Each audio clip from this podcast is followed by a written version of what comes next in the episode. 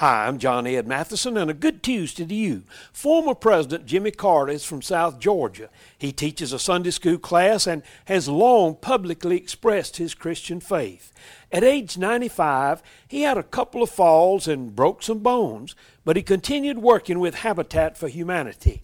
When interviewed, he said, It is incompatible for any Christian not to believe in life after death. He said, I didn't ask God to let me live.